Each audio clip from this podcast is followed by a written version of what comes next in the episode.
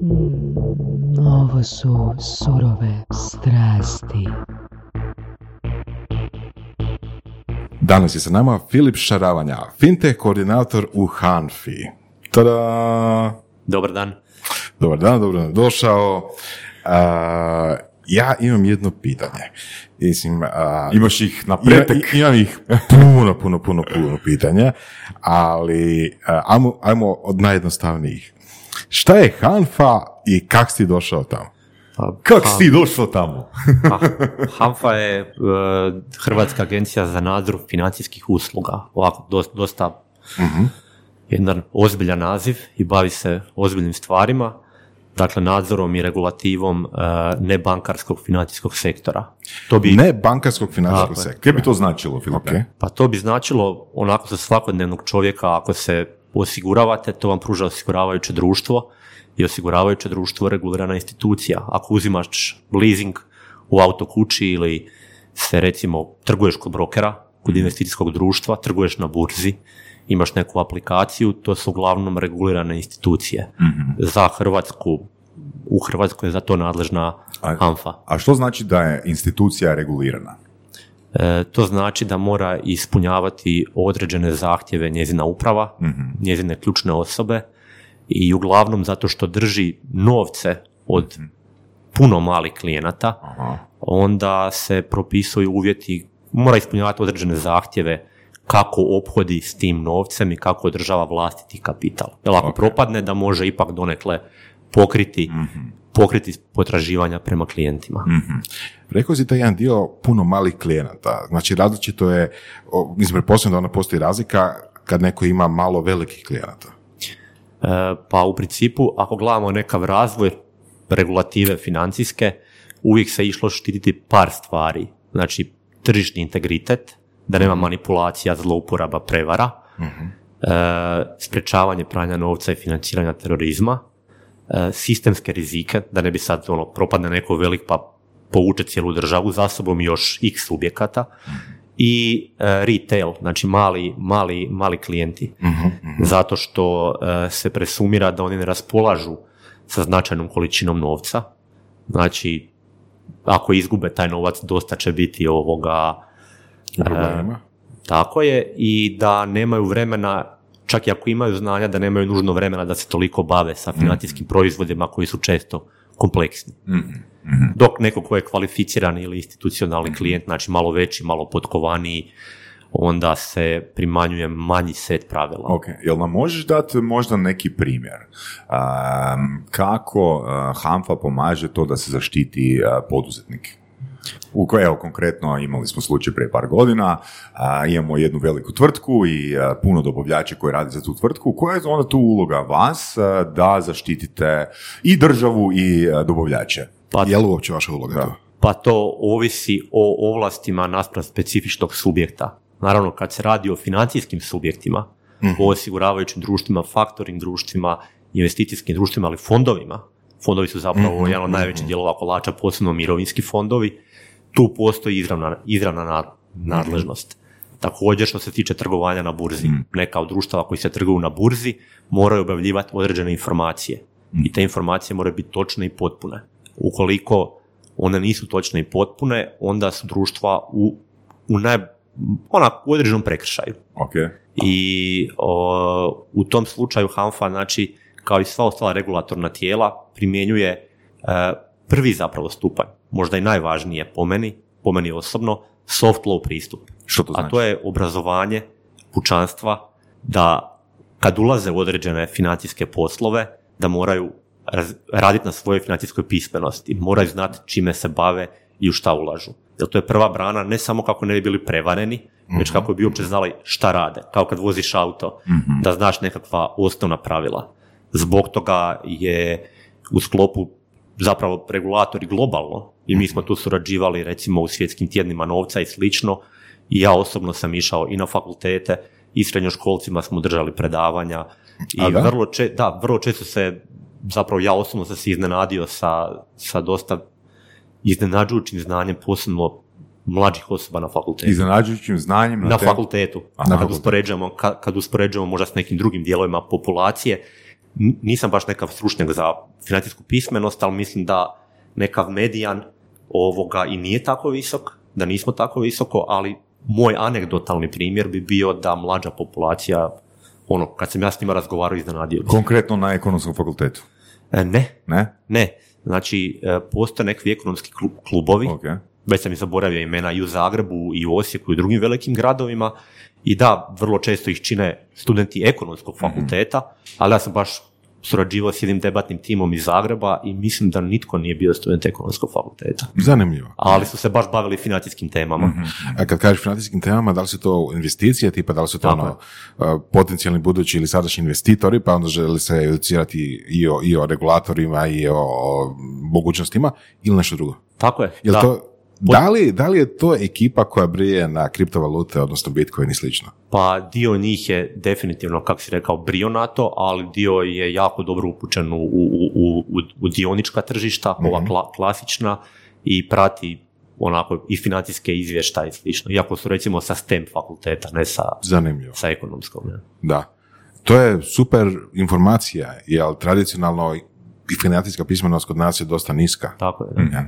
A u srednjim školama jesi, mislim ok, to je malo prerano, ali jesi tamo imao E, dobra iskustva? Pa kolege, kolege su više išli sa, srednjim, sa srednjoškolcima razgovarati, ja nisam imao toliko prilike, ali recimo jesam na ranim godinama fakulteta, tako da, kažem, tu su mi bila dobra iskustva i dosta su zainteresirani. Recimo, kad sam išao prvu debatu pripremati sa studentima, ja osobno sam očekivao da ćemo se duže pripremati, Mhm. a oni su onako rekli no worry i onako tri dana prije debate su došli s materijalima i, i, i- i bili su baš odlični. Čak, Super. čak, čak, čak su mi kasnije za nekakve debate koje sam ja možda vodio na panelima isto dali inspiraciju. No, odlično. Da. To je obećavajuće za budućnost. Da. Eto da slušatelji a, imaju informaciju, a, Filip je već sudjelovao u jednoj epizodi Surovih strasti, koja e, nije bila objavljena iz Da, da. određenih tehničkih i personalnih razloga. Da, to nam je žao, ta Da, snimka je dosta dobro bila panel u hubu jedan, da. Meni je ostala u odličnom sje, sjećanju ta epizoda, barem snimanje i sve ovo. Da. I sugovornici, naravno. da. Dostupna je online, možda i budemo linkali ako budemo dobro raspoloženi. Čekaj, što znači dostupna je online? Ja mislim da, su je, da je ovaj Radio 808 stavio negdje na YouTube ili, ili Facebook. A je? Ja mislim da sam vidio link. Fakat ono, čini mi se da sam ga vidio negdje. ali- Bože. Da. Ali nisam dali audio. To je bila tema fintech i malo Fintech, nekakve inovacije tako i tako dalje. Da. Um, Za vrijeme faksa, što te najviše e, zaintrigiralo, za, zapalilo? Pa ja sam studirao pravo, znači nema veze sa, sa ovim stvarima, ali mi imamo na pravu nekakve ekonomske predmete. Politička ekonomija, ekonomska politika i, i to me najviše zapalilo. Jel se Znači- sjećaš tog momenta? Te, te iskre? Pa sjećam se da su, da mi je bilo užasno zanimljivo zato što se radi o znanosti koja puno vanjskih faktora uključuje. Znaš, misliš o ekonomiji? Tako je, da. Ono, puno, puno eksternalija. Ne govorimo o klasičnoj ekonomiji, već onako možeš malo tu petljati i tehnologiju, tehnološki napredak, geopolitiku, Aha. politiku, svašta. Znači nije tipa mikroekonomija. E, nažalost, ne. Iako sam išao na tečaj računovodstva, E. nakon, nakon posla, da naučim malo čitati financijske izvještaje. Kao pravnik nisam znao, pa sam onda upisao, E, vidiš, to je upisao dobar neku stav. večernju školu i malo sam... To je dobar stav. Znači, ono, tipa, vidiš da ti nešto fali, na fakultetu nisi to dobio i, i ono, naučiš. Pa čisto abeceda. Nisam ja sad nekakav stru- stručnjak za financijske izvještaje, ali abeceda da znam, Da, da znam gdje je bilanca RDG malo da. otvoriti i pogledati. Da. Kako je, kako je došlo do toga da a, si a, danas u Hampi? Što si radio prije toga? Kako je došlo do ideje? Pa Hanfa je meni drugo ozbiljno iskustvo, bio sam nešto kratko u odvjetnič, u odvjetničkom uredu radio, ali sam brzo, brzo se htio maknuti od klasičnog prava. Zašto? Cijelo vrijeme sam, pa još sam na fakultetu vidio da se tu možda nekakva dinamika, da mi, da mi interesi tu ne leže. Što ne znači da, da se to ne mora promijeniti, ali, ali se ne, ne osjećam da sam radio u klasičnom pravu, jel?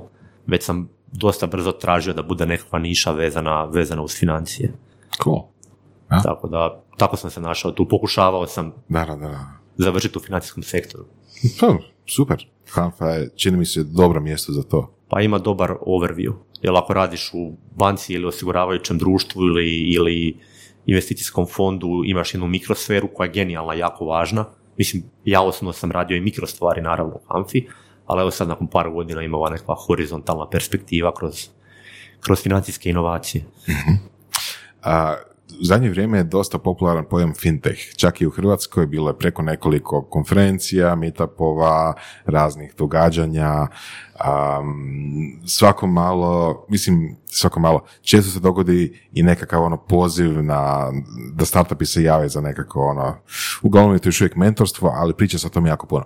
Um, da li Evo, da, da li kao prvo postoji neka službena definicija finteha ili je to što uvijek onako maglovito i kažemo što god ima veze sa IT-em i novcima i fintech? Pa ja bi se složio sa ovim tvojim s ovom tvojom zadnjom kružnom možda Znači definicijom. nema ništa više manje Ne, službeno. Službeno, vjerojatno, mislim, re- legislativa, zakoni se ne bave definicijom takvih pojmova uglavnom, tako da mislim da ih neće niti definirati precizno, ali ako gledamo onako školski i surfamo i neku literaturu čitamo, vidjet ćemo da se da se uz svašta dodaje prefiks teh. Tako imamo insurtech kao tehnologija i osiguranja, fintech, općenito financije i osiguranja, pa su onda rekli regtech, regulativa i osiguranja, pa subtech kao neka ne, supervision i tak, kao nadzorna tehnologija, regulatorna tehnologija i svašta su tu uključivali, jel? Ali ajmo reći da neka viši rodni pojam, čak alternative finance sam nedavno čitao nekav rad, da se poklapa vrlo često po definiciji sa, sa, sa ovim fintechom, zato što većina alternative finance projekata su povezani sa tehnologijom i tehnološkom inovacijom. Da, što je onako logično, ali s druge strane zašto bi ono to bilo posebno interesantno. Danas ako bilo šta hoćeš novo raditi, uh, pogotovo preko interneta, imat ćeš veze sa tehnologijom, po definiciji, jel, ono, ko da kažeš, ono, idemo graditi brod i sad ćemo, ono, jel, u svaki, svaki projekt za brodove staviti na vodi. Da, Da. otprilike, da. A, Filipe, kako je moj život a, bolji kao fizičke osobe nakon a, finteha? Kao fizičke osobe? Da. Pa, uh, pa ja mislim da ako uzmemo u obzir razvoj digitalnih financija, ajmo ne nužno govoriti o inovacijama, A. jer ono, to da možeš koristiti neke financije na sastavnu mobitela nije nužno više inovacija, mislim da su ti značajno dostupnije. Ono, A, što? pa prije bi ako bi htio zadati nalog svom brokeru ili sklopiti nekakve police za osiguranje koje možeš sklopiti online, ti bi morao ići fizički, Fizički. negdje ili zvati telefonom ili potpisivati gomilu dokumenata. Mislim, financije su jako regulirana djelatnost, jako konzervativna i to se jako sporo mijenja. Ovi procesi iza tvog zaslona mobitela su vrlo često nekav stari sustav gdje puno ljudi nešto štambilja i nosi okolo, ali ti na svom zaslonu mobitela to ipak, onaj user experience je puno, puno jednostavniji. I sad se na to nadograđuju nekakve nove usluge. Ajmo reći da bi vrlo često se labela fintech kao pokret koji omogućuje veću financijsku uključenost. Ok, dakle, ako pokušamo jednostavnim jezikom, a, moj život je bolji a, po kriteriju uštede vremena, a kako je svijet bolje mjesto nakon finteha? Pa ne znam, to je, to je jako filozofsko pitanje. Da li- Sigurno je brži. sigurno je brži, a sad da li je, da li je bolje mjesto da mogu lakše tradat, tradat s nekim dionicama u Americi, pa možda meni osobno je, ali ako izgubim puno novaca ili ne prođem Koje, dobro, koje, koje su onak a, loše strane finteha? loše strane Da. finteha. Pa ja mislim da je možda najlošija meni osobno ovako, kao inovacijski hub i to s čim se bavim, nešto što se naziva inovacijskim teatrom. jel? Innovation theater. E, s obzirom da je to fintech je postao buzzword i, i, i, i možda smo čak na starom podcastu koristili taj izraz, jako se često koristi seksi i onda odjednom svi se bave digitalnim inovacijama, financijskim inovacijama, financijskim inovacijama. Jako puno subjekata pokušava monetizirati korištenje tih pojmova bez da zaista inovira svoje usluge i nudi korisnicima nešto novo. To je, govorimo o globalno, o manama, tako da to može biti korišteno kao PR koji stvarno ne predstavlja ono što je. Ok. Odnosno, ukratko rečeno, ljudi se pretvaraju da je nešto inovacija, ali zapravo nije, nije Jel, imamo neki primjer A, pretvaranja da je nešto inovacija, nije? Pa ja bih rekao da imamo. Evo, evo iz mog iskustva, ili bar sam bio blizak u tako nekim događanjima, znači nekakav, nekakav banka, znači doslovno banka, u Hrvatskoj čak ima više primjera za to, organizira hakaton, na hakatonu dođu ljudi koji trebaju rješavati neku temu i sad obično ono, banka da 3-4 teme, ne znam, osobne financije, ne znam, ono, sustainability ili i nešto, kojiš. Ali obično niko nije briga što su te kategorije, nego recimo dođe a, ekipa i to čak bude čak ne ekipa koja se skupi baš onako od početnika, pod navodnicima, pa dođe na hackathon, nego recimo uhodana, uhodana firma pošalje svoju ekipu tamo i naprave doslovno, kak bi rekao, grafičko sučelje za kupovanje osiguranja, koje je malo ljepše, ima, ima slikice umjesto teksta, ima nekakav ono next, next, next, koji izgleda onako fino animirano, znaš ono sretni ljudi, e, drže nekakve ono, jel, reklame, e, slike, ne znam, e, sretnih umirovljenika koji sjede na klupicama ili tako nešto. Znači, dizajn. Dizajn, nude ok. zapravo dizajn i to predstavlja kao ogromnu inovaciju u olakšanju pristupa fintechu, odnosno bankarskim uslugama u slučaju osiguranja recimo a, prema korisnicima, što a, na papiru možda izgleda ok, ali nisu fundamentalno promijenili niti jedan proces. Ok. A koji bi onda bio, ajmo reći, kriterij broj jedan da bismo nešto nazvali inovacijom, a ono, znači da je to sigurno inovacija. Pa, usko školski gledano moramo gledati na kojem području. Znači, ako na hrvatskom tržištu neko nešto radi prvi, onda to se radi o nekom inovativnom proizvodu. A da ne govorimo ako radi na području Europe nešto prvi ili, ili, ili globalno. I sad teško je tu odrediti točnu liniju ako postoji pet sličnih projekata, ali ako je već dovoljno rašireno kao vaše m-bankarstvo ili nekakva digitalna usluga koju već možeš naći online, koju ako ne nudiš online si neobičan i čudan, onda je vjerojatno to je standardno. Ali tako da kada nam neko dolazi u Innovation Hub, prvi kriterij koji gledamo da li je to ono što bi zapravo subjekt koji nam dolazi u Innovation Hub trebao dokazati koja je korist za potrošače i da li to radi netko drugi na tržištu. Jer ako radi neko drugi na tržištu, onda, onda je njegova regulatorna pozicija jasna. Kad neko radi lijepo sučelje, to može imati puno dodane vrijednosti i njemu i korisnicima. Da. Zaista može. Je. Ali sa regulatornog aspekta on se već zna kako se uklapa u regulatorni okvir, jer kako si rekao, svi procesi su isti. Da. Ako on mijenja svoje procese na neki način koji je inovativan, koji je novi, koji je drugačiji, Koji je bolji? Koji je bolji? U nekim kriterijima, Dobro. da. u, uglavnom uzimamo to sad filozofski, ako je nešto novo, da je bolje, ali to je, to je upitno. Ok. Ne? Imamo i puno pri, pri- primjera kad, kad ste pitali negativne strane. Evo, već smo se dotaknuli zapravo industrije koja meni iz, iz područja Hanfe najdalja, to su osiguranja. E, znači, za, zaista primjena nekakvih big data, ono, a- analitike i, i takozvanog AI-a ili kako god to već nazovemo deep learning algoritmi i tako dalje i tako dalje, su zaista u nekim takozvanim insurtech firmama ili postojećim osiguranjima globalno omogućili bolji pricing. Znači, efikasnije procjenjivanje rizika i smanjivanje cijene premije koju oni nude svojim klijentima. Kao dobra stvar. Kao dobra stvar, znači meni je jeftinija, jeftinije da se osiguram, a dobivam jednaku uslugu. Aha. I naravno, bilo je primjera, Super. neću sad navoditi ovoga, o kojim subjektima se radi, u uniji, nije Hrvatska u pitanju, gdje je subjekt prilično narastao u par godina. Tako što je zamijenio stare aktuarske metode, znači aktuarsku matematiku, s korištenjem nekakvih deep learning algoritama, uzimo ove podatke koji su zaista se povećao izvor digitaliziranih podataka s kojima možeš procijeniti rizik, na primjer vas dvojice, vaše vožnje, vaših automobila, vašeg zdravlja i tako dalje. I oni su rekli mi imamo bolje risk modela, mi možemo bolju cijenu odrediti. Ali i tržište je raslo, njihov udio na tržištu je rasao i onda je, su kolege regulatori u, u drugoj državi članici Euro, Europske unije otkrili da im nešto s kapitalom ne paše. Ispalo je da zapravo e, njihov, njihov algoritam koji je procjenjivao rizike je ok funkcionirao, ali podaci s kojim su filali inicijalno nisu funkcionirali. I to kako, je, kako su imali manji scale se nije izražavalo, ali kako je rastao njihov udio na tržištu, oni naprosto nisu imali pokriveno ovoga sve police koje su im dolazile na naplatu. Opa, Tako da, ajmo reći, tu, tu, je, tu je regulatorno tijelo uspjelo spriječiti da, nastanak rizika da. i naložilo im je da promijene ovoga Ok, da. i da povećaju svoje kapitalne zahtjeve. Kako regulatorno, regulatorno tijelo djeluje? Odnosno, kada je taj trigger da krene djelovati? Pa ovo je, ovo je primjer ovoga baš, prvo sam govorio o soft law, ovo bi bio neka hard law primjer gdje se, gdje se radi nekakva vrsta nadzora.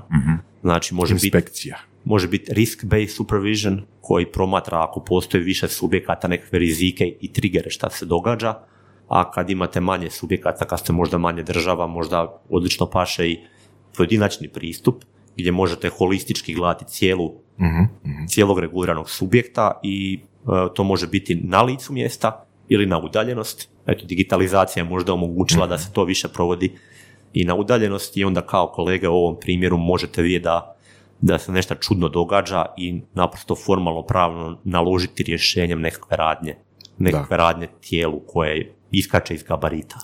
Zanimljiva stvar koju si spomenuo je, na primjer, podaci, odnosno data mining, odnosno jel, sakupljanje podataka o potencijalnim korisnicima i tako dalje.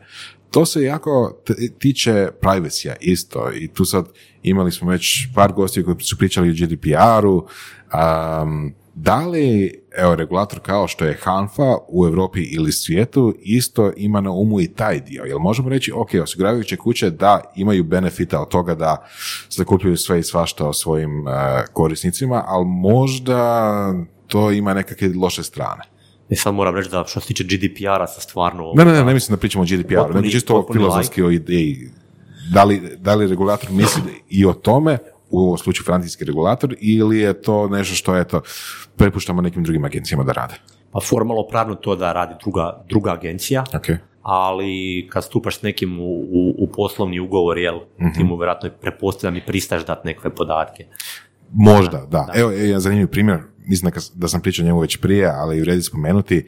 A, bilo je popularno i još uvijek je popularno dati uzorak svojih gena na analizu, ima onih servisa 23andMe i tako Koji neki. je sad Amazon kupio neki, čini mi se od tih Mislim da je najvećih. jedan, da, da, da, jedan od Ne- je neki kupio. big tech je kupio ovoga Da. nekog. da.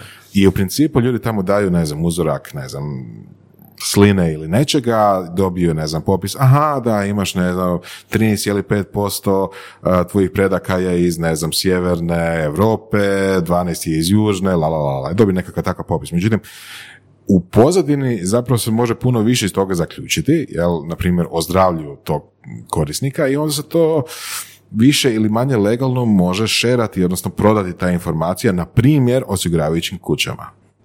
Čuo si vjerojatno za takav Da. slučaj. Da, jesam, ali ne znam nikakve konkretnije ovoga stvari. Re- rekao bi da smo mi možda, što se tiče tih stvari, malo, Još daleko od malo, toga. Pa ne nužno daleko, ali možda konzervativnija sredina. Konzervativnija, ali tržište To nije bi se zvao health tech. health tech. Pa Da. ima i toga, da. Da, da, da. Ima i toga, da. Da. Ali mislim da recimo ja osobno što se tiče financijskog sektora, ti si, ti si STEM područje pa me ispravi, ne znam koje podatke mogu selektirati i ne znam da li ih selektiraju, jer nije moja industrija, ali mislim da banke imaju vjerljivo najviše podataka o meni. Da. Zato ponekad kad me pitaju nešto da nadopunim, onda mi bude onak malo, ej, šta me pitaš, pa vidiš gdje kupujem?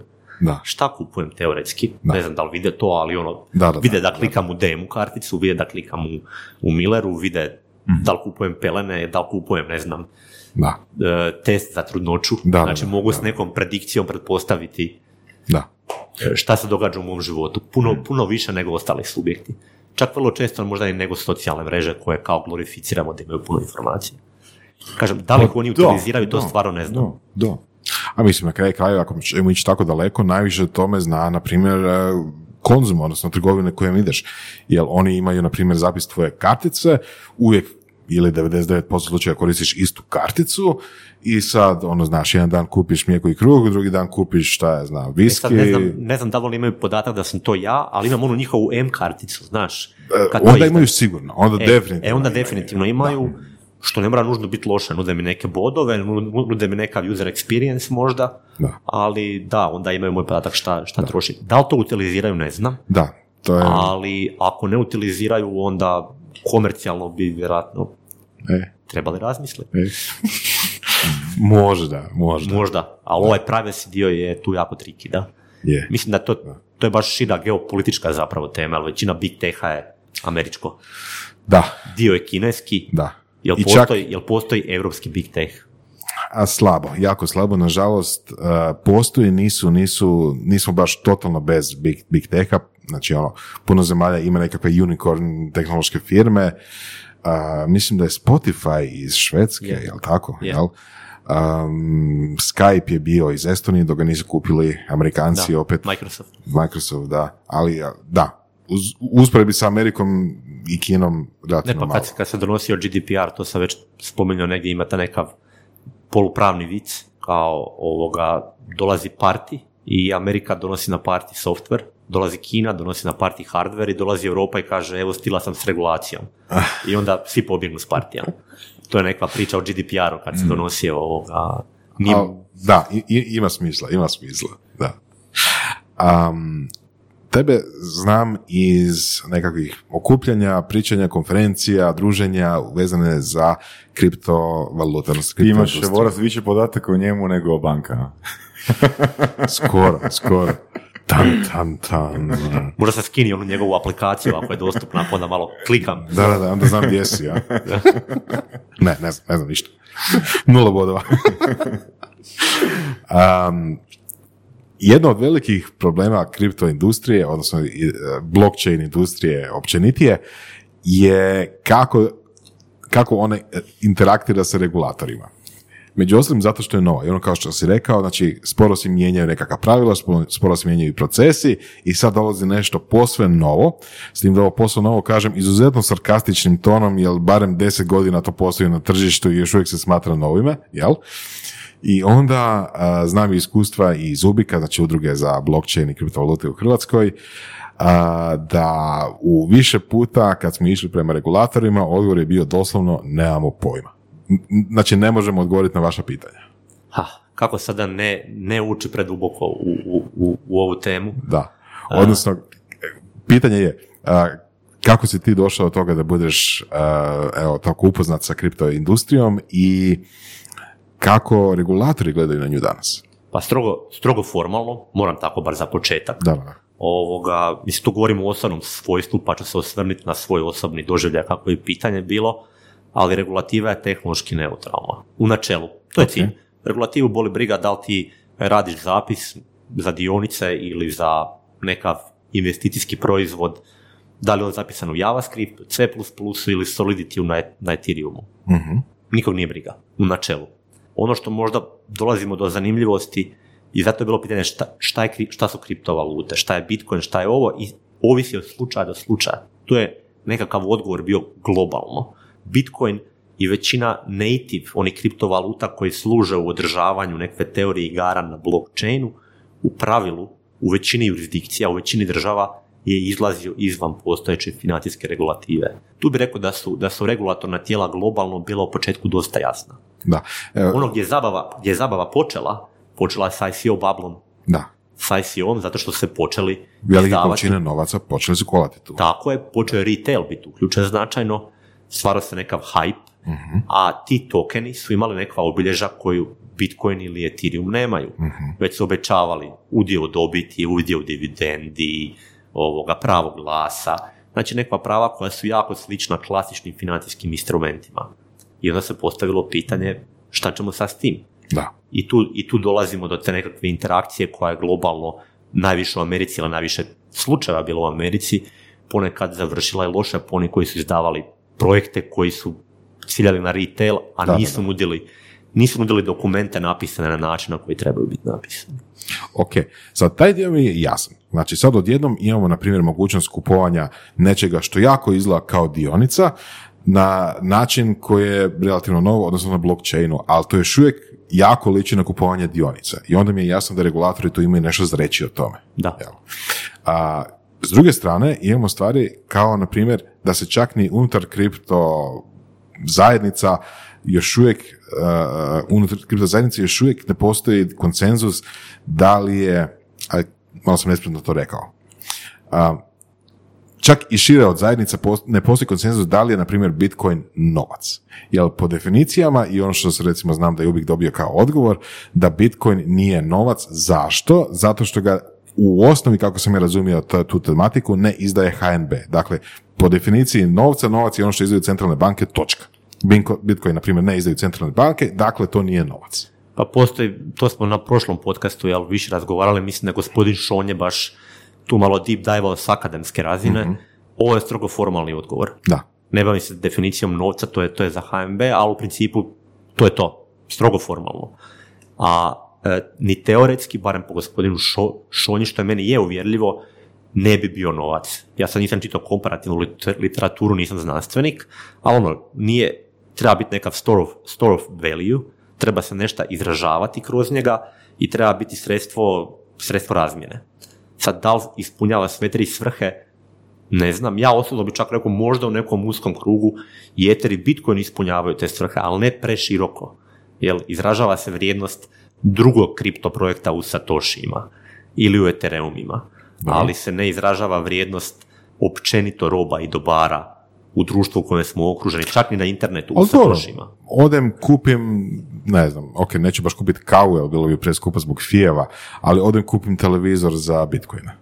Možeš, ali ne znam da li koliko, je, koliko trgovaca i koliko ljudi percipira cijenu televizora u Satoshima. Ok, da li pričaš Percipira o mindsetu, da li pričaš o mindsetu ili pričaš o tehnologiji? E, Pričam o mindsetu. Pričam Ok. da li se, da li se, znači unit of account, da li se negdje izražava cijena nečega u fiat valuti ili u kriptovaluti. Uglavnom je to još uvijek fiat, užasno dominantno fiat. Tako da, kažem, osim ove nišne stvari na internetu, gdje je kripto zajednica u pitanju, nisam baš naišao da mi neko napiše televizor košta toliko i toliko satoshija. Ili ne znam, 0,5 Ethereuma, Da. 2 Ethereuma, nema toga, jel? Iako ja mogu kao payment dio Da. globalno, čak i preko Visa i preko Mastercarda koristiti, koristiti ovoga kripto da bi kupio Da. robe i usluge, ali opet izražene u kunama, u dolarima. U Zanimljivo. Kako su onda Mar- Mastercard došli do te pozicije uh, da to mogu provesti? Jel, uh, znam da postoji ti proizvodi na tržištu, znam da postoji recimo Revolut koji isto tako nešto nudi. Um, kako su njima, da li je bilo problema sa regulatorima da, da to odobre? Naravno, to je, to je sad pitanje, pitanje za njih. Ima, ima više proizvoda i bilo ih je više unazad zadnjih par godina. Ako govorimo čisto o tom platnom i kartičnom dijelu koji se Hanfa toliko ne bave, ja sam osobno pratio. I sad bi rekao, prije su to bili nekakvi manji subjekti koji bi ulazili iz nekve druge, treće ruke u deal sa, sa Mastercardom ili Vizom i to vrlo često nije bilo dugog trajanja Da. zbog niza regulatornih zahtjeva ili zbog toga što ni sama politika kartičarskih kuća nije bila naklonjena tome. Sad su to već izravni članovi Visa i Mastercarda, neki od najvećih svjetskih burzi su izdavatelji jel, tih, tih kartica. Mislim, mogu ispomenuti, to je javni podatak, Da. znači da je Coinbase kon- konkretno, Da. jedan od projekata i sad, a kad kažeš kako oni tehnički dolaze do toga, ne znam točno. Coinbase, koliko znam, znači ima, ima uslugu kao i još neki ostali subjekti da možeš kod njih napraviti custody kriptovalute. Znači, oni imaju moj private key, naravno zajednica se s time Ne slaže? Ne. uvijek ne veseli, ali ako sam ja neka institucionalni veliki klijent koji ima milijune, zašto bi ja držao svoj private key? Bolje neka Coinbase to drži, ili neko treći koji je reguliran. Ako mi on to popuši, no, ispričavam se, izgubi, ovoga, on će odgovarati svojom imovinom, to je osigurano nekom osiguravajućem društvu i tako dalje, nego ako ja iz- izgubim key, pa onda sam sebi odgovaram. Ok, ta strana je je sva policija. validna, da. A kod Revoluta mislim da je došlo do nekih promjena, a na našem tržištu, ako se ne varam, je to bio nekav IOU instrument klasični. Ne znam da li je uopće bilo moguće da ja kupim Bitcoin i njima ga pošaljem. Mislim da ne. Čini mi se da se vidi u sučelju, nisam iskoristio opciju. Mislim da više bilo kao ja se onboardam na Revolut Aha. i kupim nešto što oni nazivaju Bitcoin isto kao i dionica. Kako oni u pozadini to namiruju i drže, Kao imaš neku virtualni Bitcoin, ali zapravo da, nemaš svoj pravi To ne to je to. ali vidio sam da su Americi sklapali ugovore sa, sa nekakvim firmama koje se bave custodijem baš kriptovaluta, kao što je Paxos, ako se ne varam, koji je reguliran u državi New York, tako da moguće da i tu nešto mijenjaju. Da. Kao je, koje je stanje uh, kriptovaluta danas s obzirom na regulaciju u Hrvatskoj? Odnosno, budem precizniji. Ako neka osiguravajuća kuća, na primjer, želi imati nekakvu opciju da ili plaća sa bitcoinima ili da se nekakav kontrakt zapiše na blockchainu, da li se dotiče Hanfe i što bi Hanfa rekla u tom slučaju? Evo ovak, iz, iz moje osobne perspektive e, ću ti odgovoriti na to pitanje sam jednu malu napomenu. Danas bi trebala Europska komisija objaviti formalno prvi prijedlog nacrta takozvane Markets in Crypto Assets Regulation na razini Europe. A, cool. Danas bi trebao, ovaj tjedan sigurno, ali mislim da će danas biti. Znači, Možda već je i objavljeno. 23.9. Tako je. E, dokument će regulirati e, dosta širok spektar usluga, znači intermedijarskih, posredničkih usluga vezanih na kriptovalute. Kada netko posreduje u prometu kriptovalutama. Ovaj dio platnih koji si spomenuo, ako se dobro sjećam zakona, sredstvo plaćanja u Republici Hrvatskoj isključivo kuna. Da. Ali vjerojatno je nekako moguće preko nekakvih, sad se, se previše stručno ne izražam, nekakvih abstraktnih lera napraviti način da primaju trgovci kune. To već da postoji. Tako, da, da, da. To sad ne znam kako to regulatorno promatrati, s tim se ne bavim, ali postoji globalno. Cijeli niz projekata takvih, tako da Da. to se odvija. Na kraju krajeva Coinbase kartica koje smo spomenuli. Dođem, Da. kupim, uplatim metere, a trgovcu sjedne kuna. Kod nas i Paycheck sa time bavi, odnosno jel, Bitcoin mjenjačnica. Da. A, To je ovaj- moguće, a smart kontrakti je tu, To. to, je, to stvar ima gomila zanimljivih prim- primjera uh, i u Europi i globalno. Ovoga osiguranja su možda najkonzervativnija industrija generalno. Meni je bilo zanimljivo vidjeti da, uh, da su neka osiguranja, ne naša, imala jedan mali dio u rezervama u Bitcoinu još tamo 2017. Kako su to oni opravdali, knjižili i šta su radili, ne znam. Sad vidimo ovaj slučaj, vjerojatno ste vidjeli po novinama ako pratiš ovaj u New Yorku je jedna od najvećih business intelligence firmi na svijetu ovoga kupila dosta, dosta veliku količinu Da. Kriptovaluta i stavila ih zapravo u svoj trežari, drži kao, kao imovinu ovoga, i, i, a smart kontrakti, ha, to je sad pitanje više, više settlementa, izvršavanja nekakve radnje. Postoje nekakva regulirana osiguranja u Europskoj uniji koji isplaćuju, to se zove e, vrsta osiguranja koja je jako slična opciji. Jel? Znači, recimo, jako je dobra za prirodne katastrofe, poplave, potrese, Kalifornija je dosta razvijena, e, ako parametric, parametric insurance, mislim da Ok. na hrvatskom tržištu nema. I Kako sad, to sad to povezati sa smart kontraktima. Znači, ti se, postoje naravno varijacije na temu, ali evo, ako nastane potres na tom i tom teritoriju veći od 5.5 Richtera, ti meni uplaćuješ, ne znam, platiš tu uslugu 100 kuna, a ako dođe taj potres od 5,5 Richtera, ja ti kao osiguravajuća kuća isplaćujem 5000. Dobro. Simple as that. Kao opcija. Ok. Ako ne nastane, meni ostaje 100 kuna. Čekaj, to je kao jednokratno. To je jednokratno, tako je.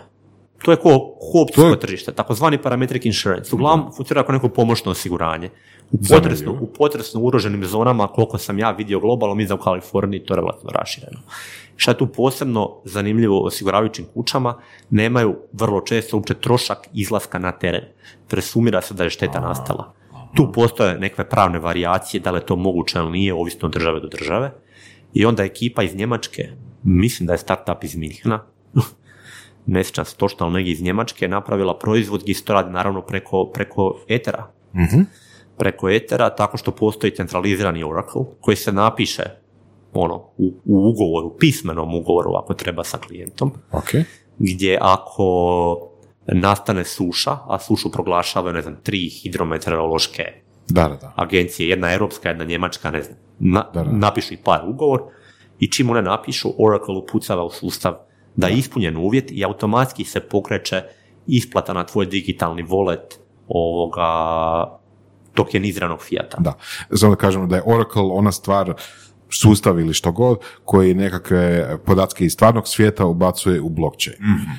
Znači nekakav, neko slučaj između stvarnog svijeta i, i digitalnog. U ovom slučaju te podatke sada državnih agencija koji proglašavaju elementarne nepogode bi trebalo jeli, upisati u blockchain, na temelju toga bi se nekakve akcije izvo- izvodile, u ovom slučaju isplata um, premije, kako se to kaže. Tako je. Pa ti, ti to možda možeš bolje, vjerojatno je čak to moguće preko nekog bota i automatizirati. Da, da, da, Poveže može se se automatizirati, da. Napi, napi državne agencije i čim on Da, ako pređe nešto postoji. I zato pričamo cijelo vrijeme o digitalizaciji znači podataka iz države. Znači ne pričamo, među ostalim, ne pričamo o digitalizaciji zato što se nekom baš tako jako ne sviđaju, ne znam, pečati i, i državni činovnici koji tamo nešto ra- rade, zombijaju po hodnicima ili tako nešto. Nego pričamo zato što ako stavimo te podatke na digitalan način, na dobar digitalan način van. Znači nije, ne radi se o tome da skeniramo PDF i stavimo ga, ne znam, da, skanir, da skeniramo dokument i stavimo ga kao PDF vani, nego dobar digitalan način znači da, da se može koristiti iz drugih sustava.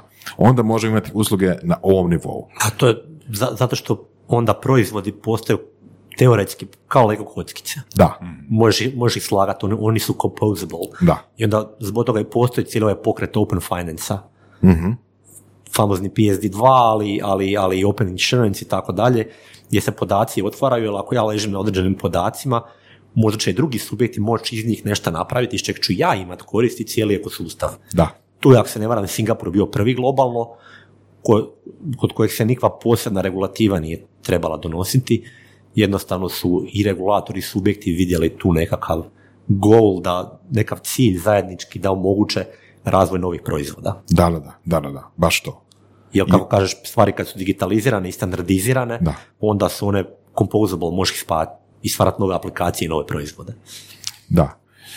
No, doduše to opet dolazi do toga da se sve ubrzava, da imamo jeli, instantne, na primjer, nekakve ono, ugovore, odnosno instantno izvršavanje ugovora, pa to sve zajedno jeli, Pa evo, pa- stvara... Sorry što prekidam, mogu se vratiti na Sašino pitanje ovoga e, koje je bilo vezano uz to koje su loše strane. E, Jer recimo kada, kada gledamo, kao i korištenje keša od države do države varira, varira koliko je prihvaćeno, koliko nije i nema veze sa digitalnom razvijenošću države. Znači recimo Afrika je užasno digitalno orijentirana kao i Kina, one, one dijelovi Kine koje možda nisu nerazvijeni zato što nemaju da su preskočili. preskočili su. Tako je. To čak ima neka ono e, naziv akademski, već sam zaboravio, ali su preskočili jer je puno lakše preko mobitela mu pružiti uslugu nego postaviti mrežu bankomata. Da. Ali ima jedan onaj dio, recimo kada gledate sklapanje ugovora u osiguranju, ne znam točne statistike, ali mislim da recimo romanski narodi kao recimo Talijani vole sklopiti ugovor sa svojim brokerom Uživo. uživo. Što ima jednu crtu, zašto ti možeš, ima, imaš uvijek neku marginu gdje možeš saznat više stvari, on te može možda više stvari naučiti, objasniti i možda možeš isprogovarati nešto. Možemo se dogovoriti. Pa ne, ali Da, da, da, ozbiljno. I upsellat nešto, imaš, ne? imaš, pa S te ne, druge strane, da, da. pa čisto onako one temeljne strane možeš imaš više veći case by case pristup, više osobni pristup, a uvijek kad si u digitalnoj sferi on je uvijek manje više standardiziran. ti, si, u- ti si u neku ladicu uguran, jel? Tako da tu, tu postoje neke nijanse. Super da. primjer, super primjer. Znači, kad bi imali sve digitalizirano, ne bi se moglo jednostavno naći čovjekom i dogovoriti zašto. Ne bi zato što smart kontrakt u blockchainu je programski kod koji kaže ako nešto, onda ono drugo. Jako I jednostavno, gotovo. da. Nema, nema mogućnosti dogovaranja. A, downside toga na nekoj globalnoj razini je ako se dogodi nekakva pogreška u tom kodu, teško je ispraviti, ali može utjecati na milijone potencijalno ljudi prije što se uoči greška. Primjer?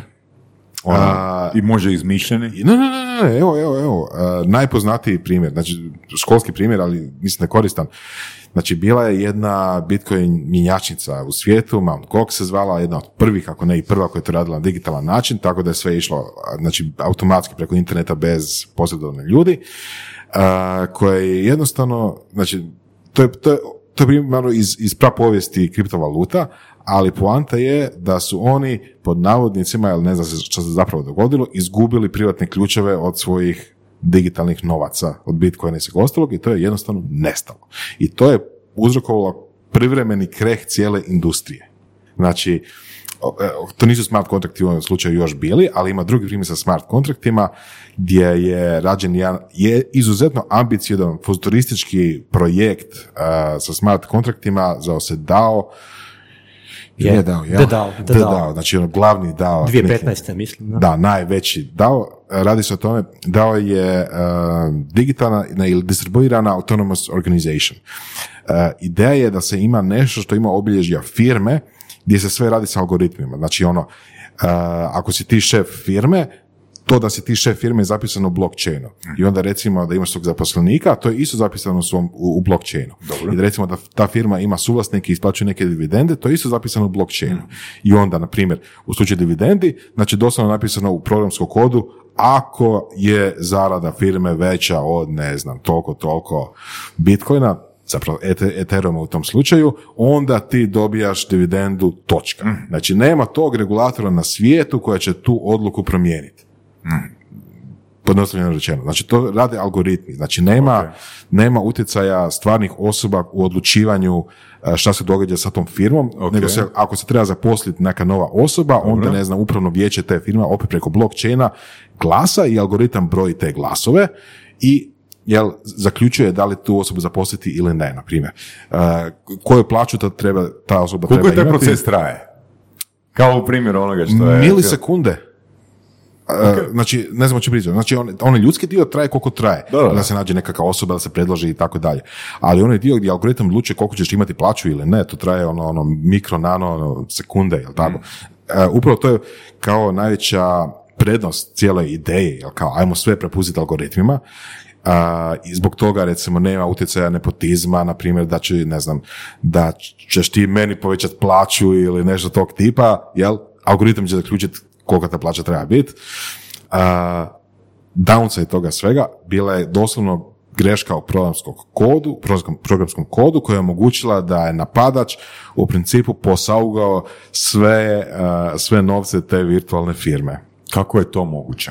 greška, greška u programskom kodu. Znači, bila je neki oblik transakcije, ti prebacuješ nekome nešto, nekakav, nekakve Ethereume, znači nekakve kriptovalute i neka greška u tim if then, ako nešto, onda nešto drugo koja je trebala uh, spriječiti neovlašteno prebacivanje novaca sa računa firme na tvoj račun, nije funkcionirala. Ne, nije funkcionirao taj dio. I napadač je skužio zato što je cijeli programski kod tih um, pametnih ugovora na blockchainu javno vidljiv uvijek. Jel, opet, zašto se to radilo tako? Jer ideja je bila, ok, sve je transparentno, ako mi idemo u nekakav ugovor preko blockchaina i ti vidiš pro- programski kod tog ugovora i ja vidim programski- kod tog ugovora, možemo ga pročitati i zaključiti da je on u redu i onda se slažemo i napravimo taj ugovor preko blockchaina. Međutim, ako ni ti ni ja nismo programeri, to nam ništa koristi. Ok. Ali opet, s, s druge strane, ako imaš, ima, ima možda i tužnijih primjera, ovo je najveći, tužniji su bili recimo ICO, ako se ne varam, Polkadota, gdje je jako ozbiljna ekipa na Ethereumu skupila jedan dio sredstava i zbog greške u smart kontraktu im je ogromna količina etera ostala zauvijek zarobljena. I ono, ne mogu doći do njih, nemaju private key. Tako da ta novac postoji, stoji na blockchainu, ali nitko ne može doći do njega. Ali ovo je jedna od glavnih prednosti koju ističe ekipa, recimo koja iz kripto community. Ako ti imaš public kod i on je revidiran, objavljen, radi, povećava se jedna količina novca na njemu, ovoga, svako ga može hakirat, on nije black box. Da. Znači, nije black box i kod black boxa uvijek postoji rizik da ga a ovdje je on stvarno otvoren i kroz period vremena on vjerojatno postaje sve otporniji i otporniji na, na neke greške. Odnosno, um, što je više vremena taj kod javno objavljen, jel, to je veće povjerenje da je neko među vremenu pogledao, odnosno da je našao nekog I ga. Da. Ali, s druge strane, ima jedan axiom u, u IT security, security općenito, da sustavi nikad ne postaju sigurniji sami po sebi. Da, ok. jel? Znači, nekakav algoritam, nekakav programski kod, sam po sebi, ako se ne dira i ostavi Jasno. sa strane, nikad ne postaje sigurniji. Jel? Zato što uh, no, nove, novi matematički dokazi se pojavljuju, ako pričamo o kriptografiji gdje je to bitno, jeli? Novi načini napada na hardware. Znači, danas postoje napadi na hardware, na procesore u računalima koji ovise o tome kakva, je- kakva je frekvencija tog uređaja u određenim ono nano piko, piko sekundama a, a, a, vremenskih razlika u, u ob- obradi nekog algoritma. Ok, Znači, da, daj, daj, izuzetno to, to malo jednostavno, ono, znači kak da netko napadne procesor? a, Udaljen, udaljen tisuću kilometara. Da, da, da, da, da. Zapravo, napada se ono što procesor obrađuje, jel? Ali koristi se fizikalna osobina procesora da, da određene operacije traju određeno vrijeme. Ok. Ali to vrijeme je, ono, piko sekunde, znači to je, to je užasno Jel malo možeš vremena. to pretvoriti u neki jezik auta, kamiona, tramvaja ili proizvodnje hrane? A, da, da, da, da, da, da. Um, hm, hm, hm. Pa evo gigahertz. Gigahertz je znači jedan kroz milijardu. Dobro. Odnosno, ako kažemo da nešto traje, da neki procesor ima, ne znam, 3 GHz, to znači da, da izvrši 3 milijarde nečega u sekundi. Jako je komplicirano tu što je to nešto i kako to sve ide. Međutim, znači da je trajanje pojedinačne operacije, pojednostavljeno rečeno, 1 kroz 3 milijarde 1 kroz 3 milijarde te sekunde. Ok. Znači, ajmo, ako ajmo da pojednostavimo ako reći nešto- 1 kroz 100. Evo, može? Ma ne, ja. Ne, ne, ne, ne kažem da je tak, nego se čisto da bude jednostavnije. Jedan kroz to nečega. Ajmo, recimo, Ok. ne, imam kroz to nečega. I ovdje imaš nekog napadača koji sjedi, ne znam, u Indiji i koji zna da ti imaš web server na kojem, na primjer, procesiraš paymente za svoju lektiru, jel? I on ti kaže ovako, hm, hm, hm, hm, hm, ok. A, tu sam navio, ima puno pretpostavka i tehnoloških ograničenja, ali recimo, ako ti on pošalje zahtjev za- na tom web serveru koji je specifično formatiran, specifično napisan, znači to nije nešto što bi se dogodilo u normalnom korištenju preko interneta, Dobro. ali haker zna kako napraviti poseban zahtjev, tvoj, tvoj web server će obraditi taj zahtjev, poslat će mu nekakav rezultat i on će na temelju vremena koje je proteklo između slanja, odnosno vrijeme koje koje je bilo potrebno za obradu tog zahtjeva, podnostavljeno rečeno, moći zaključiti koji je tvoj, to se zove private key, koji je instaliran na tom web serveru. A private key je ono što određuje kako će podaci biti enkriptirani. Drugim riječima, ako on ima tvoj private key, može, može u ovom slučaju može simulirati tvoje transakcije. Mislim, ja vidim da vas dvojice to razumijete. a? Hvala. Da pokušam, pokušam Drago mi, da, drago mi Znači, da ste puno čitali. ajmo, ajmo, ajmo ovako, znači, ajmo pojednostaviti. Um, neko može preko interneta gledati koje je vrijeme potrebno za obradu određenih operacija i na temelju vremena potrebno za obradu operacije zaključiti, odnosno, uh, ili ukrasti tvoje podatke ili, ili ukrasti tvoj identitet. Evo, ja, sam, imaš ja, sam, ja, ja sam pravnik i ne kužim ništa, ali ja bi to možda opisao na način, znači ima, imaš ključeve u džepu koji Dobro, nešto e, otključavaju, bravo, to. Ajmo. koji to. nešto otključavaju i sad postoje neki frajer iz Indije Dobro. koji uspije uslika strukturu tvojih ključeva i prekopira ih i otključa tvoj bravu. Ajmo reći ovako, ajmo malo bolje. Znači, ima, ima lik iz Indije koji gleda tvoje slike na fejsu I vidi tvoje i prema ključeve. otisku tvojih ključeva koji su u tvom novčaniku, u tvom, uh, u tvom džepu, zaključi kako je oblik ima tvoj ključ. I onda ga napravi fizički kao metalni komad. Eto, Tako je. Jučer. bravo. Ali nije vidio ni tvoj džep, ni tvoj novčanik, ni tvoj ključ, nego vidio samo obris ok, super. tvog džepa na, super. na Facebook slici. Ajde, Ajde, recimo. Ajde, Da, odlično. može proći. A kojih negativnih, ajmo zamisliti da cijeli svijet, a, znači da više nema ugovora, nego sve su smart kontrakti. A, kojih negativnih stvari nema u svijetu nakon što sve radimo preko smart kontrakta? Uh, toga smo se već dotaknuli, ja mislim, par puta sve jako brzo. Znači nema nepotizma, jel tako? Pa gledaj, sve, Sve- sve uvijek, će ostati, brzo. uvijek će ostati jedan ljudski faktor, ali trustless je. Znači nema učlanjenja u stranku da dobijem posao.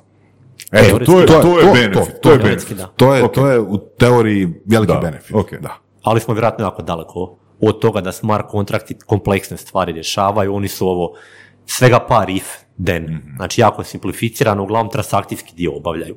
Ali to znači da ako ja tebi dam da mi, ne znam, preneseš neku moju imovinu, ja tebi moram vje- vjerovati, a sad ti jednostavno mogu prenijeti imovinu bez da, bez da ikom polažem svoje povjerenje, Ok. nikome ne može zeznut. Ok, znači nema prevara. Ima prevara, ali, ali drugih vrsta prevara. Znači nema ovakvih prevara na kakve smo naviknuti, ajmo reći. Tako je. Ima dosta grešaka. Ono što sam ja vidio da vrlo često ljudi pošalju svoju imovinu na krivu adresu. Ili ozbiljni ljudi. Ali to je opet ljudska greška. Ljudska greška, ali jako ozbiljna greška. Nema call centra kojeg možeš nazvati. Da, ali Nikad ako, ga neće ni biti. ako gledaš na taj način i greška u programskom kodu su ljudska greška. Da. Da, da, ok. Da, znači ukratko često se događa da recimo sudjeluješ s nekom aplikacijom, recimo Uniswap, decentralizirana burza, i onda ti imaš nekakav kontrakt, ti ga pošlješ na, na adresu od kontrakta, a ne na, a ne na svoju adresu koju ti kontroliraš. I onda opet poslao sam, ne znam, 100, 200, 300, 1000 dolara na nešto što nije pod mojom kontrolom. Ili nekom drugom.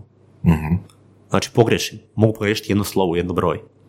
Da. Ja bih istaknuo još jednu stvar kod toga, često kad pričamo o nekom vrlo novom svijetu, jel, gdje je sve na blockchainu. Cijela ideja započinja Bitcoina, ono, originalna ideja počinja Bitcoina je to da se napravi valuta za internet koja neće biti pod kontrolom jedne pojedinačne države. Jer kao što je internet bio, barem tako zamišljen, da ne bude pod državnom kontrolom, da bude decentraliziran u nekom obliku, aj sad povijest je krenula u drugom smjeru, a, tako ajmo napraviti valutu koju neće kontrolirati pojedinačne centralne banke pojedinačnih država. Među ostalim zato što tu ima svega, znači ne znam, neka centralna banka u nekoj afričkoj zemljici će vjerojatno biti puno riskantnija sa svojom valutom nego, ajmo reći, Fed u Americi, jel? Ali, Znači ono tipa, ili, ili Hrvatskoj. Znači ono tipa, svako malo u Hrvatskoj se e, krene nekakva priča zašto HNB drži kunu jel, tako visoko, jel, ili whatever. Znači ono, zašto HNB ne bi uh, tu svoje devizne rezerve dao narodu, mislim, jel, zašto HNB ne bi štampao novac, jel. Često se to pojavi kod nas. E pa sad, Bitcoin je napravljen tako da algoritmi odlučuju tome kako će se stvarati novac, kako će štampati novac, kako će distribuirati i kako će ići, ići te transakcije i ne može neki premijer narediti nekoj centralnoj banci ili kako god već to može funkcionirati u stvarnom svijetu da, da, da devalvira valutu. Okay. Međutim, što se dogodilo? Da se to isto događa pod normalno svaki dan sa Bitcoinom, ne od, ne od strane centralnih banaka i država, nego od strane velikih igrača na tržištu, kojih po mom zadnjem uh, interakciji sa tako velikim uh, igračima je manje od deset na svijetu. Misliš na pulove koji, koji majnaju, koji majnaju Da, Bitcoin? da. Dobro, to su ipak pulovi koji pulaju nečija tuđa sredstva, nisu oni uvijek Pa, tu. dobro, ali recimo ako imaš tih pulova kojih, ne znam, u svijetu ima deset, sedam od tih je sigurno u Kini, na Da. primjer. I onda možemo reći da šefovi tih pulova koji su, kako bi rekao, nisu, nisu, nisu ekonomisti, nisu niti blizu nečem, nego su više manje ili mafijaši već sami po sebi ili su slučajno došli do, do Bitcoina, jel? Odlučuju o sudbini Bitcoina. Pa meni osobno, naravno, zanima me taj svijet i pratim ga, i bit ću ti iskren, Bitcoin mi najdosadniji. Ono, sad Pa nek se- danas je, danas sad, je, Sad da. se publici ako neko voli Bitcoin, ali ono, da je samo Bitcoin tu, vjerojatno ne bi 2% vremena koje ulažem sada u praćenje te sfere gledo, Da. gledo kriptoasete. Da, da. Ali hoćeš Ali- nešto drugo. Znači, ta cijela ideja da, da napravi se neka valuta za internet Da. koja nije kontrolirana od centralnih banaka se pretvorila u to da umjesto centralnih banaka i kontroliraju Distribuirana je. Nije centralizirana, nije distribuirane, ali efektivno sa svojim ugledom moći i, i novčanim sredstvima kontrolira uh, niz ljudi bez ikakvog oversighta svojim aktivnostima na Da. tržištu.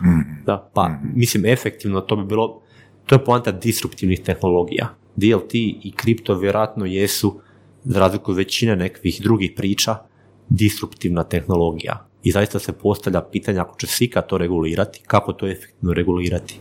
Jer mineri su distribuirani po svijetu. Da. Ok, u slučaju Bitcoina to su mining poolovi najčešće u, na dalekom istoku, ali u slučaju nekih drugih stvari kao je Ethereum, ako gledaš njegovu geografsku rasprostranjenost, mininga ona je ipak malo drugačija. A da ne govorimo kada jako pređe na proof of stake, gdje će to biti onda puno lakše operativu raditi, jer će biti samo manje više softverski zahtjevi bitni i, i, i, kako će biti distribuiranost toga. Kako, kako onda to ubaciti pod regulativu. Da, Jel-. Mogu ja pokušati pojednostaviti sebi i možda nekim slušateljima.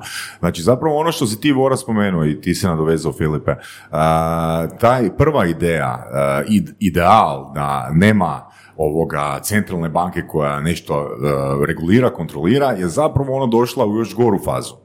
Po meni da. Da. Po meni da. Znači, bilo bi dobro da i za kriptovalute postoji neko regulatorno tijelo, je tako? Ili da se- Ili? ili da se ona originalna ideja uspjela provesti na, na nekakav još distribuiraniji način. Znači, e, centralizacija moći se dogodila na taj način da a, je po meni, znači osobno mišljenje, totalno kontra originalnom idealu, Da. kao što se rekao na- za Bitcoin. Ja, sam- ja sam htio reći da ne pratim toliko, toliko Bitcoin, jer mi nije toliko A da, zabavno. da, nije bitno, ali, Ali- slično se događa i sa drugim. Slažem se, on je, on je ko neka vrsta proof of electricity-a, gdje ti radiš nekakvu, ulažeš nekakvu lovu u struju. Da, da, da, I onda s njom praviš- uopće ne pričamo na tehničkoj razini, nego ono čisto financijski. Šta ono, ću reći? Jedino što je ekstremno, što se sada ti pulovi još uvijek, što mene iznenađuje, valjda sebi sami ne žele ovoga upropastiti budućnost, ponašaju jako konzervativno. Znaš, oni realno mogu raditi, ako su u dogovoru, ako je njih deset, kako ti kažeš, mogu raditi double spending. Zašto ne moraš što god hoće? Da, Jel tako? da. Mogu raditi transakcije Na niko ne tehničkoj, vidi. tehničkoj razini da. Na tehničkoj razini Da, mogu, da. ali su ipak eto po teoriji igara odlučili svoj jako skupi blockchain kojeg održavaju, koji je sad kapitalizacija 100 plus 200 ili koliko već milijardi, da ipak neće riskirati u teoriji igara. Tu, tu je možda ta neka magija kriptovaluta gdje ipak ono što oni majno ima neku cijenu, a oni ako taj trust, to Mhm. povjerenje naruše, iako možda teoretski imaju snagu, oni će cijenu onoga što rade Mhm. i što majne sami svoju imovinu će uništiti. to je sad teorija igara što je možda puno kompleksnije, Istina. matematički, i tako da, iako ih je neki manji broj, što je jako loše filozofski, i ono konceptualno na- narušava nekav ideal cyberpunka i Da. cijele te priče gdje je kripto nastao, ipak za, sad, za sada teorija igara u ovih 10 plus godina se održala da svaki put kad je netko odlučio, dogodio se fork i dobili smo nekakve, da ne kažem, bezvezne projektiće koji ili odumiru ili su odumrli jer su htjeli nešto napraviti sa Bitcoinom. Za sada. Dobro, da, ima tu za puno drugih, puno priča, puno, puno Da. uh, neslaganja među tome što Bitcoin treba biti, da. Ali ok, recimo, recimo da je ljudska priroda došla do izražaja u tom Je. slučaju. Da. Uvijek, uvijek, uvijek će doći, mislim, ko, ko god ovoga je očekivao nešto drugo. E, da. Ali tu je recimo, naravno, ove neke druge stvari su možda malo zabavnije. DeFi, to je sad E, najnoviji hype. ajmo o tome. Što je to? Pa decentralized finance, znači decentralizirane financije. Kako smo imali jedan hype sa ICO-ovima, sad se zapravo događa nešto puno, puno kompleksnije. E, Dio, dio alternativnih kriptovaluta, od kojih je najveća Ethereum, ali neke manje, sad ih ne nabrajam, sve su kroz smart kontrakte omogućili da se stvara ovo Lego, Lego kockice, nekakve aplikacije na blockchainu distribuirane, manje ili više, s kojima možeš doći u interakciju, gdje nužno ne pohranjuješ svoj novac, i gdje možeš zapravo simulirati, pa zapravo stvarati stvarne financijske aplikacije koje imaš u realnom životu. Znači možeš posuđivati novac, posuđivati novac, to jest posuđivati imovinu, posuđivati imovinu s kamatu, trgovati na decentraliziranim bursama, šta to znači? Da nitko ne drži tvoju imovinu, ne šalješ je brokeru, ne šalješ je nekom čovjeku, već onako od tebe u voletu, ti lijepo potpišeš da se slažeš sa jednim uvjetom, ako se taj uvjet ostvari, ona izlazi iz tvog voleta automatski. Čarobni smart kontrakt. I tu se razvija pokret, čak imaju osiguranja, jel? Znači možeš poslati svoju imovinu u pulu osiguranja, ako se dogodi osigurani slučaj, za tebe iz pula sredstava izlaze ta imovina. Mislim, uvijek mora staviti ogradu, ovo je ekstremno riski, ekstremno rizično, jako puno projekata je, to su oni food coini takozvani, znači po hrani su se nazivali, neki od njih su uspjeli pa kao sushi token, hot dog token, rade ozbiljne projekte, ali onak, neki od njih su jako neozbiljni, pa u jednom danu ode, ode tisuću puta gore i propadne taj isti dan. Imali smo sad meme token jučer i meme token je u jednom danu nastao i nestao de facto. Jel, sad, znači, užasno rizično, neregulirano, opasno i zeznuto, Da. ali s druge strane se rade neke jako zanimljive stvari, neke ozbiljne priče, gdje i, i veliki svjetski fondovi ovoga su Da, da. prisutni i tehnolo- tehnologija se razvija. Da. Evo, vratit ćemo se na to, e, imam i par pitanja i super primjera, ali uh, sam malo objasnio zašto, zašto je moguće da se nekakav token stvori i nastane u ist, stvori, nastane i nestane u istom danu. Zato što je jako jednostavno kreirati takve tokene, ta- e, kriptovalute u principu. A, em, Bitcoin je, na primjer, bio prvi. I on je uveo nekakve tehnološke inovacije, nekakve algoritme koje do sad niko nije složio u, u, u tom paketu da rade kao nekakav virtualni novac. Međutim, nakon toga, programski kod, pogotovo ako je open source, kao što u ovom slučaju, je izuzetno lagano kopirati, modificirati i objavljivati. Znači, nakon što je neko napisao prvi smart, tok- smart kontrakt koji, koji, koji stvara, a, evo recimo, sustav posuđivanja uz kamate, jel? Pošto je on objavljen u blockchainu i svako može vidjeti taj programski kod, svako može kopirati taj programski kod, promijeniti ime, na primjer, tog tokena i objaviti ga pod svojim, ime, Dobro, pod svojim a imenom. copyright, evo, postoji copyright? A, to mi je, to je nešto o čemu bi jako volio pričati sa nekakvim, sa, sa odvjetnicima. Imali smo ih preko nekoliko zadnjih par dana, ali a, efektivno koncept copyrighta u takvom nekom, kao što je rekao Filipe, cyberpunk svijetu efektivno ne postoji. A, Znači, bez obzira što mi pričali o tome u stvarnom svijetu, za primjer za glazbu, za filmove, za knjige, za, za podcaste ili tako nešto, ali u ovom svijetu koji je stvarno bleeding edge što se tiče tehnologije, koncept copyrighta je nepostojeći. Pa što zapravo možda je i dobra.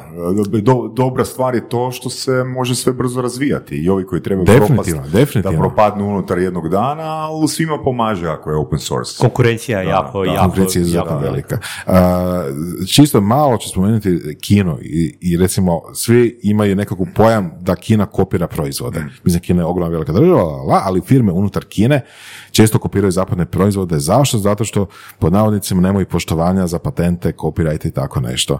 A, to je istina, ima preko nekoliko knjiga, um, jedan lik koji, koji se zove Bani, a zaboravio sam pravo ime, napisao knjigu koja se bavi kako je on išao u kinu proizvoditi svoj proizvod. Ka- Znaš možda i knjigu? Ne ne znam. Ali uglavnom, otišao je čovjek fizički u kino, tamo proveo, ne znam, ono, godinu i nešto dana i, i gledao kakvi kinezi rade. I kaže, toga je ono, sa stajališta kopirajte tih stvari, znači ono ga je užasnulo, znači, mislim, očekivao je to, naravno, čovjek je jel, upoznat sa, sa industrijom, ali doslovno, hoćeš iPhone, dođeš u tvornicu u Kini, kažeš, kopiraj mi iPhone i dobiješ za mjesec dana iPhone. Znači, ono, tipa, koliko, zavisi koliko novaca uložiš Za, unutra, za 50 puta veću cijenu od originalnog. Da? Ako je jedan primjerak. A- Ako je primjerak, da. Ali, znaš, ono tipa, jedini razlog zašto nemamo kineske kon- klonove iPhona po Europi i Americi, zato što Apple u Europi i Americi izuzetno pazi na to. Ali unutar Kine imaš kopije iPhona, koje su više manje nerazlikovne od stvarnog iPhona. I vjerojatno je kupuješ negdje u podrumu tvornice koja pravi iPhone. E, To je isto mogućnost, to je isto mogućnost. Ali, čista stvar, znači oni su jedno barem vrijeme bili i tako vjerojatno će nastaviti još neko vrijeme biti, a potpuno ih ne zanima copyright, znači kao industriju u Kini. Znači, Kao, ne postoji. Ne postoji u njihovom jeziku. e, postoji jezik, ali ne postoji u, u kulturi. Znači, ono, kult- kulturne razlike. znači, kao da e, ti imaš pravo na taj dizajn, pa ne, ja ne priznajem taj koncept da ti imaš pravo na taj dizajn. Znači, ja, ja, ja, ja ne, ono, ne- kužim konceptualno zašto ja ne bi mogao kopirati ovu tu stolicu. I, Da, da. E, ali gdje je to na globalno level, level playing field? E, a čekaj, sa stajališta Kineza je to super. Da, da. Da. Isto tako u, u, u- u blockchainu i tim industrijama. Znači to što ja mogu kopirati smart kontrakt bilo čiji, bilo kada napisan i samo promijeniti ime i to publishati opet, u neku ruku da pomaže izuzetno brzom razvoju te tehnologije, u drugom smislu, jel, je smeće. Ovi food tokeni koji sam spomenuo su najbolji primjer toga, da. Da. Naj, najveća decentralizirana burza potpuno je i Uniswap, a postoji jedan dosta veliki konkurent koji je takozvani sushi swap, gdje je nekakav čovjek koji se krije iza, ili skupina ljudi iza akronima Sushi Master na Twitteru, izbacila, rekla, e, mi imamo bolju verziju, tako što su malo promijenili neke stvari, izbacili svoj token i napravili novu decentraliziranu burzu koja se zove Sushi Swap. ne Dakle, Uniswap. jednostavnim jezikom, a, ja napišem knjigu a, Smršavite 50 kila u mjesec dana, Voras napiše u 29 dana, ti napiše u Tako. 28 dana. a? Vi se, vi se trudite Da. godinu dana da složiš knjigu, ja dođem u jednom danu i izvrtim i kažem Ok. hvala Bogu. Na primjer, da, da, da. Jedna fascinantna stvar u, u DeFi-u i tim modernim instrumentima financijskim jesu flash pozornice, flash loans. Da. Hoćeš ti ili da ja? To je to. Pa prepustit ću možda tebi neke detalje, meni su flash loans bili u startu onak naš dosadni. Kao flash loans, kao čem to služi? Znaš, a zapravo služi, a, zapravo nema pravo kreditiranja još u DeFi-u, ja ne pravim proizvode pa mi je teško i zamisliti, sve je over kolaterizirano. Moram dati neki kolateral. Ja tebi moram dati, ne znam, 100 kuna da bi dobio od tebe 50. Znači, mora imati više kolaterala. Tako i flash loans. Onako u jednom bloku, ja želim tvoj kripto, ja želim istrgovati Ether, jer mislim može sad rast u 5 minuta. Ali ja nemam dovoljno Ethera. I onda ja posudim Ether od tebe. A moram vratiti, ne znam, 5% više Ethera. I onda meni zaloka mojih 100 Ethera, da mi 50 nekog tokena koji ja želim istrgovati i ja mu u idućem bloku moram vratiti. To je flash loans konceptualno. Sad znam, ti si možda i, i probao, ja nisam ovoga, kako to radi. Ja, e, konceptualno da, ali mislim da ima jednostavni način da se opiše. Mislim, tehnološki je to izuzetno komplicirano zato što je novo, ali konceptualno znači ovako, znači imaš u kriptovalutama, uključujući sad, recimo pričamo o Etheru, koncept blokova. Blok je skupina transakcija. Transakcije mogu uključivati smart kontrakte, odnosno pozivanje na smart kontrakte. Ok.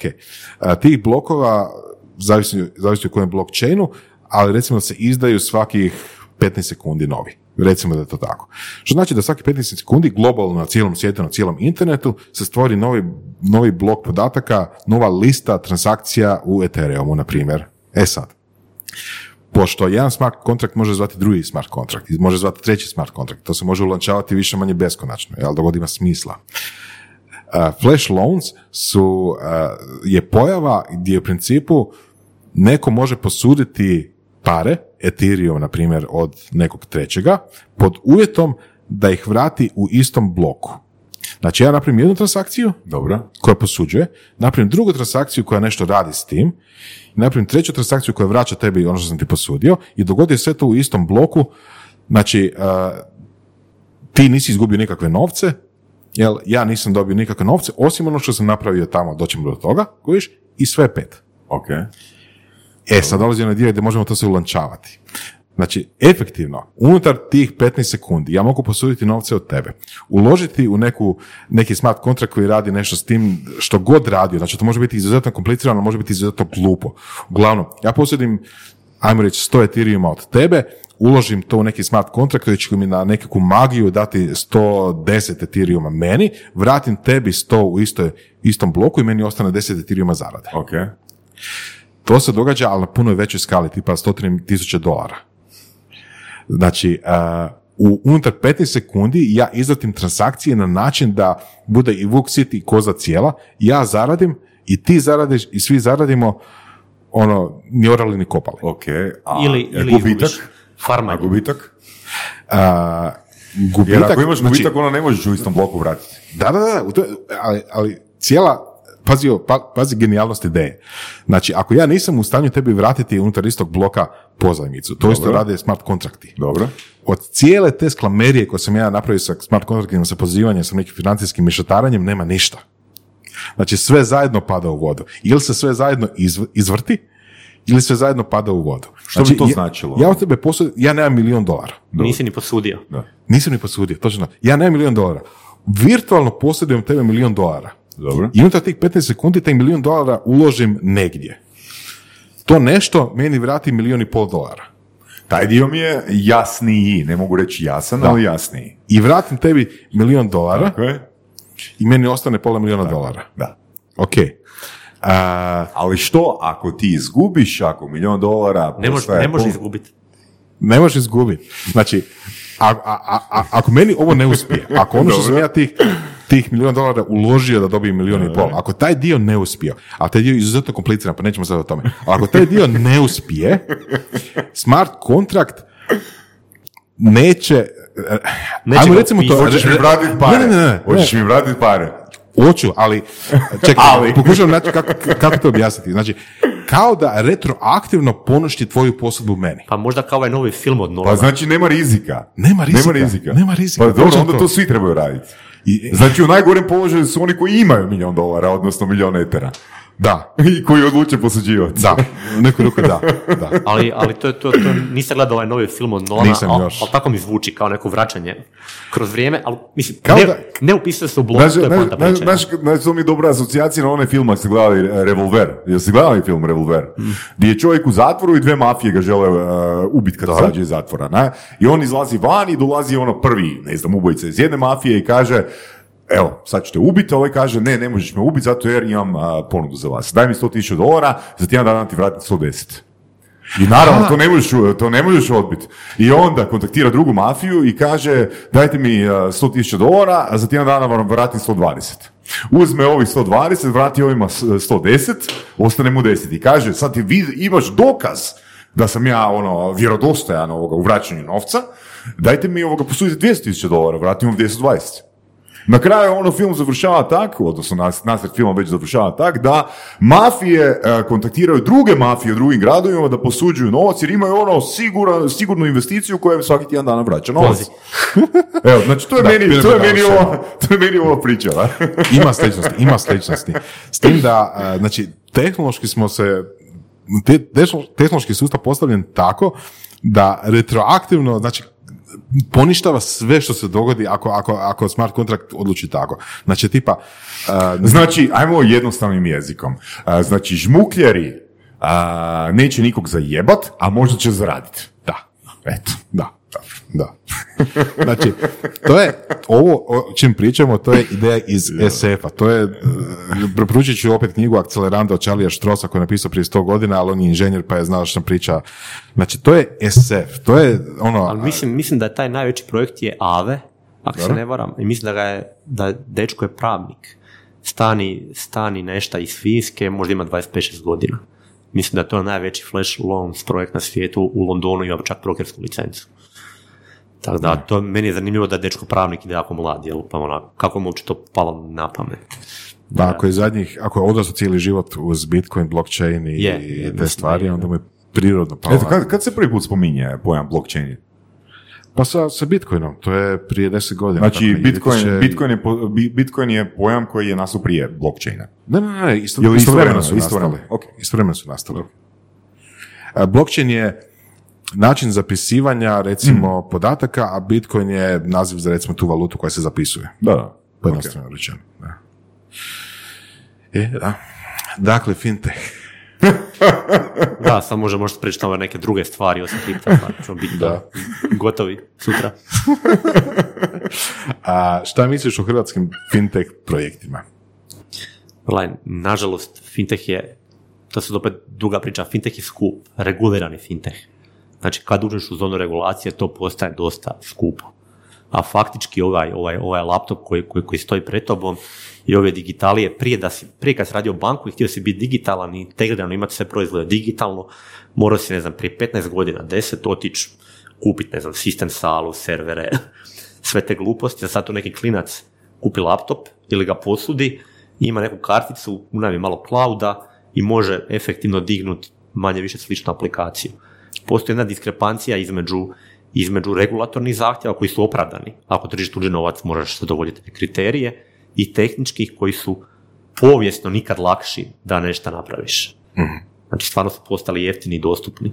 Tako da hrvatska fintech scena dominiraju IT firme, ja bih rekao. Ako ćemo široko gledati fintech scenu, ne postoje nekav obuhvatni, sveobuhvatni pouzdani podaci, iako će se možda i na tome raditi. Ja, ja osobno sam malo skrejpao kopo ručno, pa sigurno preko 50 IT firmi, dio njih isključivo pruža usluge financijskim institucijama u Hrvatskoj ili vani. A dio, neki su bili vaši gosti i naravno to radi dijelom i baš onako, čak ovaj, kako kak, kak si rekao, bleeding edge finteha su radile neke decentralizirane burze za nekog, dok, dok dio njih radi nekakve klasičnije stvari za banke i osiguranja. Ono što je teško u Hrvatskoj uloviti, većina tog je izvoz. Tako da šta ti znaš, šta neka ekipa, neka tri klinca s laptopom rade za nekog vani. Nemaš pojma? Ja se uvijek izneradim kad saznam da neko iz Hrvatske radi nekav AI za nekog vani ili da radi nekav kripto projekt. To je dosta veliki za nekog vani. Uvijek, uvijek, uvijek misliš cijelu scenu si upoznao, kao tu si gostuješ, konferencije, paneli, a postoje neki ljudi koji boli briga za to. Oni developaju tamo za neku vel- veliku ekipu vani, zarađuju nekakve pare, to tu knjiže kao softversko rješenje, a to što taj softver radi, ja nemam pojma. Čak se ni ne, ni, ni ne oglašavaju. Hrva- Hrva- Hrvatska im nije niša. Tako da rekao bi da, da je zanimljivo s ovog aspekta da imamo dosta IT rješenja. Bilo bi zanimljivo vidjeti konkretne brojeve, ovoga bez da ovako ručno kopam. E, naravno, kripto scena je ovako možda najdinamičnija. Ima, ima, to se ima osobno manje prilike pratiti ova scena koja se bavi deep learning algoritmima, koji, ugla- koji su uglavnom u reguliranim institucijama, što sam ja imao prilike vidjeti, koje leže na velikim količinama podataka, a postoji cijeli niz naših e, firmi koje nude dio, dio rješenja za financijske usluge po cijelom svijetu. Ja pretpostavljam da ove već naše poznate firme, posebno u smislu onboardinga, duple autentifikacije klijenata i tako dalje, nude rješenja čak primarno financijskim, financijskim ovoga subjektima u Hrvatskoj i inozemstvu. Jel? A to nije samo ovo sučelje divno koje smo spomenuli na kraju, već je ozbiljno olakšava meni instalaciju mog m-bankarstva i ono što sam recimo ja kao glupo, svako ko ima m-bankarstvo, nekad je promijenio mobitel. Ja sam, prije mjesec dana sam razbio mobitel i bio sam na odmoru u Slavoniji. Išao sam uzeti novi mobitel. Hitno, pr- prva neka, neka ženja marka, nije bitno, idem ja instalirati svoje aplikacije financijske. I neke, evo ti sistemovac pa mi odgovori koliko je to teško, neke etablirane institucije, meni kažu, aha, ti možeš preko svog e-sučelja poslati jedan key, ali za drugi key odi u poslovnicu. Neke mi dopuštaju da ekstraktiram svoju autentifikaciju preko nekog QR koda sa starog mobitela ili je sučelja na ovaj. Znači, po- postoje nekakve va- va- varijacije gdje netko, gdje nekom hrvatska IT firma Da. implementirala odličnu uslugu koja meni omogućuje da dobijem bankarstvo na zaslonu mobitela bez da sam gdje otišao.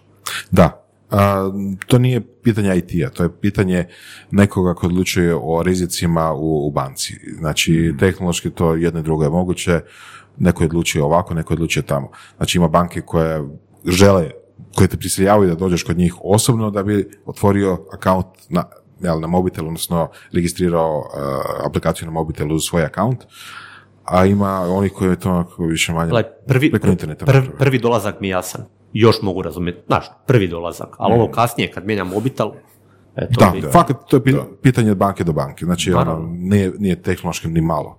E. Da. Um, Kakva je tebi hrvatska fintech scena?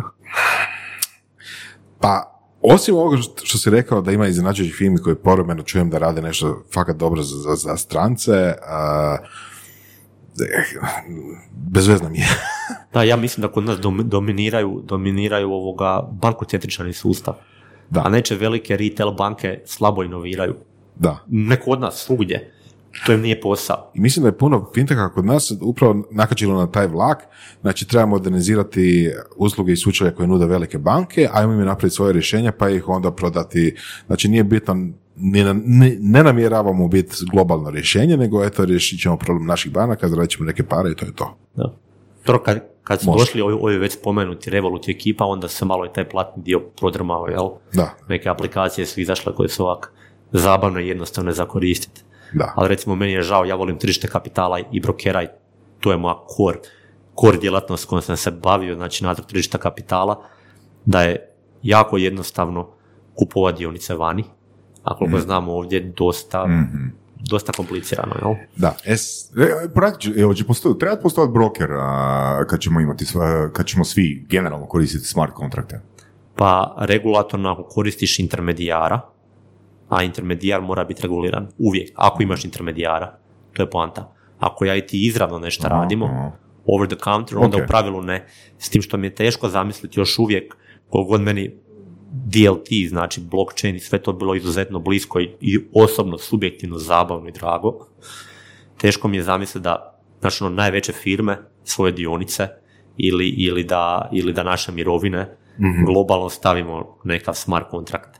Jer DLT postoji jedna varijacija, jer ljudi često krivo, sada sad opet se ne zabodemo preduboko, doživljavaju javne blockchain mreže, e, znači permissionless blockchain mreže kao Ethereum, kao nešto e, per se što samo po sebi oponira stavljanju nekakve imovine na njih. To su zapisi. Ti imaš već regulirani novac stavljen na te mreže, jer digitalni zapis može imati, znači token, on koristi decentraliziranu namjeru od blockchaina. Ali on sam po sebi može biti jako centraliziran, čak više nego trenutačno. Što je- zna- da- Znači mogu ti burnat tvoju imovinu ako kršiš moja pravila u milisekundi. da, ok, da pojednostavimo, to znači da, ono što kažeš, ono, by the way, DLT je znači Distributed Ledger Distributed Ledger, Technology, da. ono drugo, A blockchain je podvrsta toga, ajmo da, reći, da. Iako se često sinonimi u kolokvijalnom smislu, blockchain i DLT, Ledger. Uh, anyway, poanta toga je da banke mogu koristiti public blockchainove kao što su Ethereum i, Ethereum i, i Bitcoin, da zapisuju svoje vlastite podatke tamo. Mm. Ukratko rečeno. Tako je. Da. Mislim da ono smo e, sve bolji, bolji u komunikaciji. Da. Jel? Kako vrijeme ide, da, slišao metafore bolje. Um, jedno pitanje koje nije vezano za ni za blockchain, a ni za Hanfu, ali spomenuo sam malo prije kupovanje dionica iz Hrvatske, jeli? A, postoji neko, nekoliko online servisa, kad smo već na tu temu, koje to omogućavaju, ja mislim da, je- da je ispravan izraz za taj način poslovanja skrbnički račun. Da?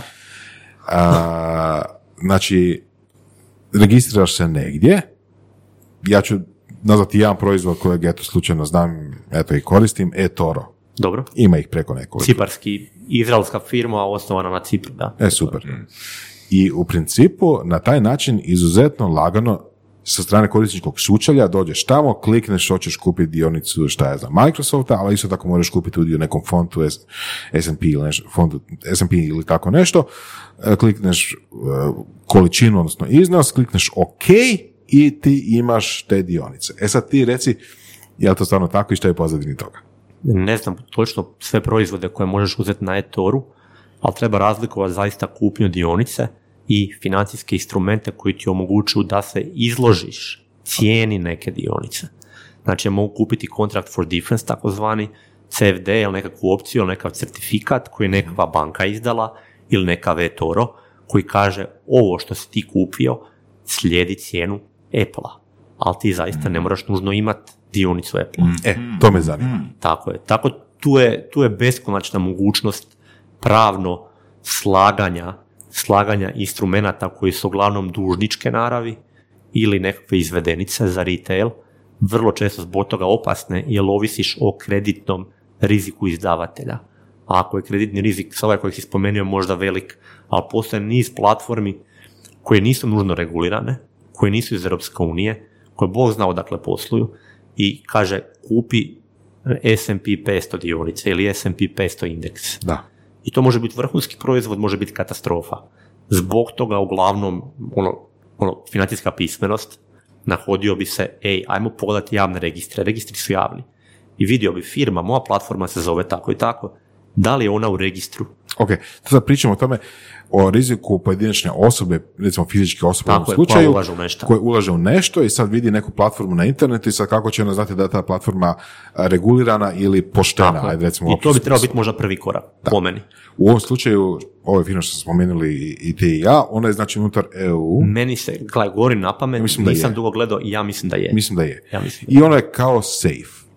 Ali, e, One sve pokrivaju, one ovisno o jurisdikciji gdje se nalaze, pokrivaju znači gubitke do određene razine. Ako, imovina, ako ih neko hakira, Mhm. ako one propadnu, imovina je osigurana do neke razine.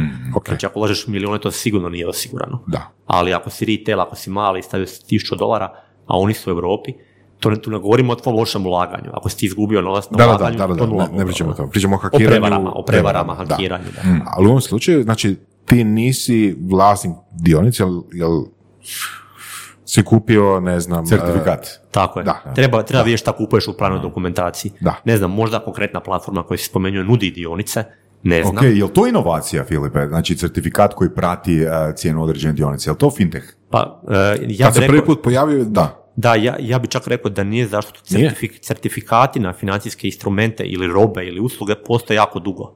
Ti Ok. okay. papirnati certifikati za niz stvari kao, kao i potvrde o depozitu kojima možeš trgovati.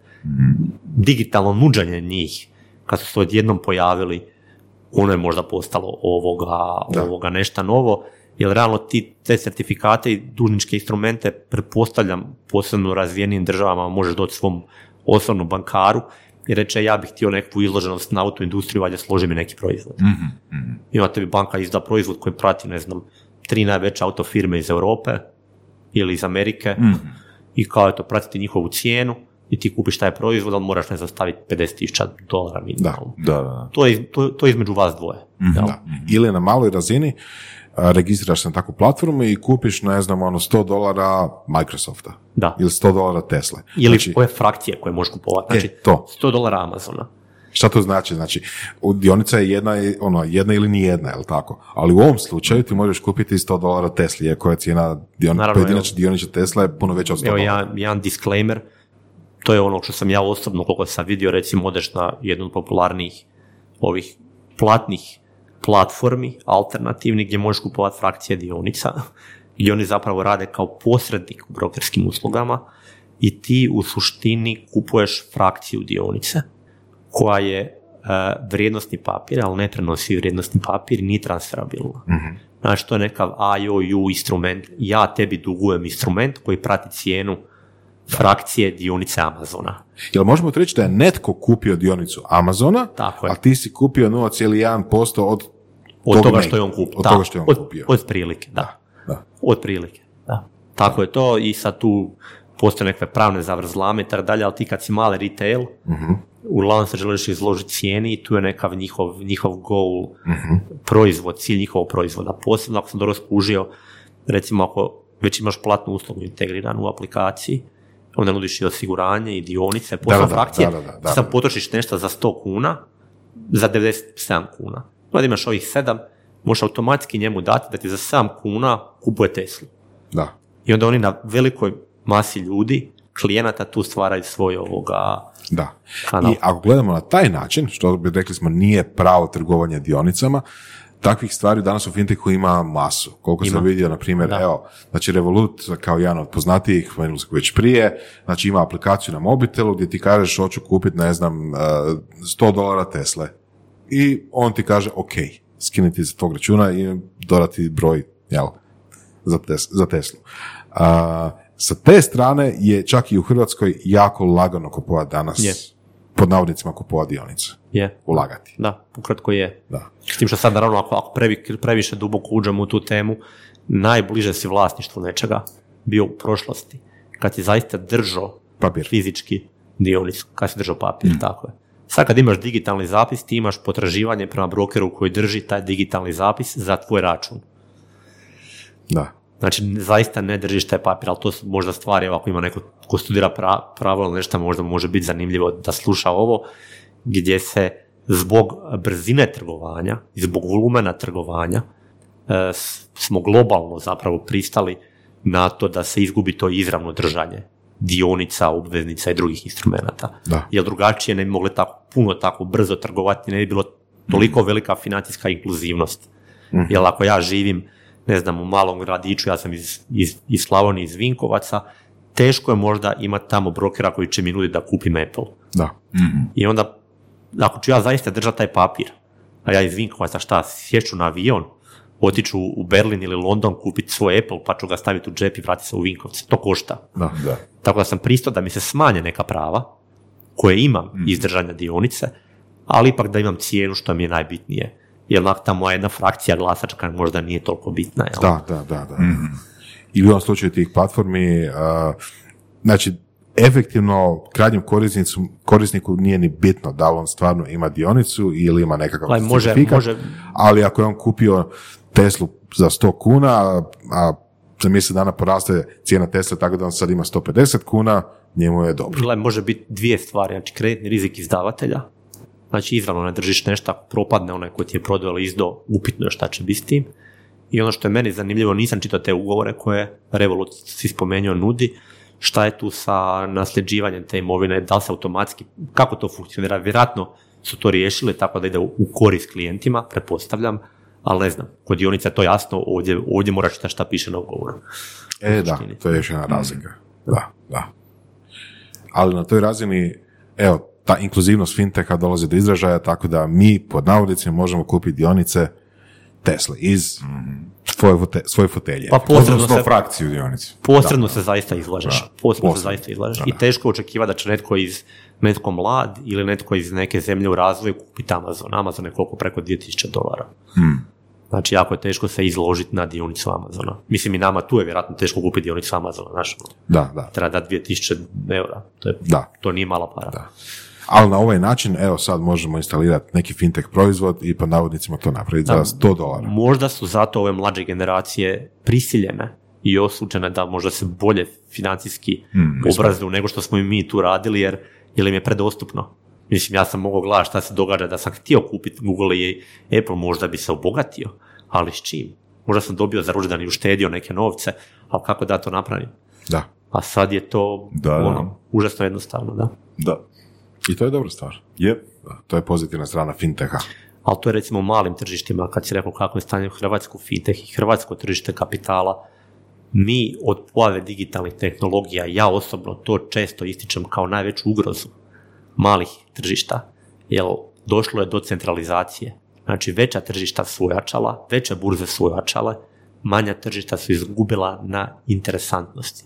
Zato što su dostupna ona naj, najzanimljivija tržišta. niko neće kupovati na Zagrebačkoj burzi, ako može isto tako s jednakom lakoćom kupovati na New Yorkskoj. Često se govori da, da je tu bitna kao transparentnost upravljanja, corporate governance.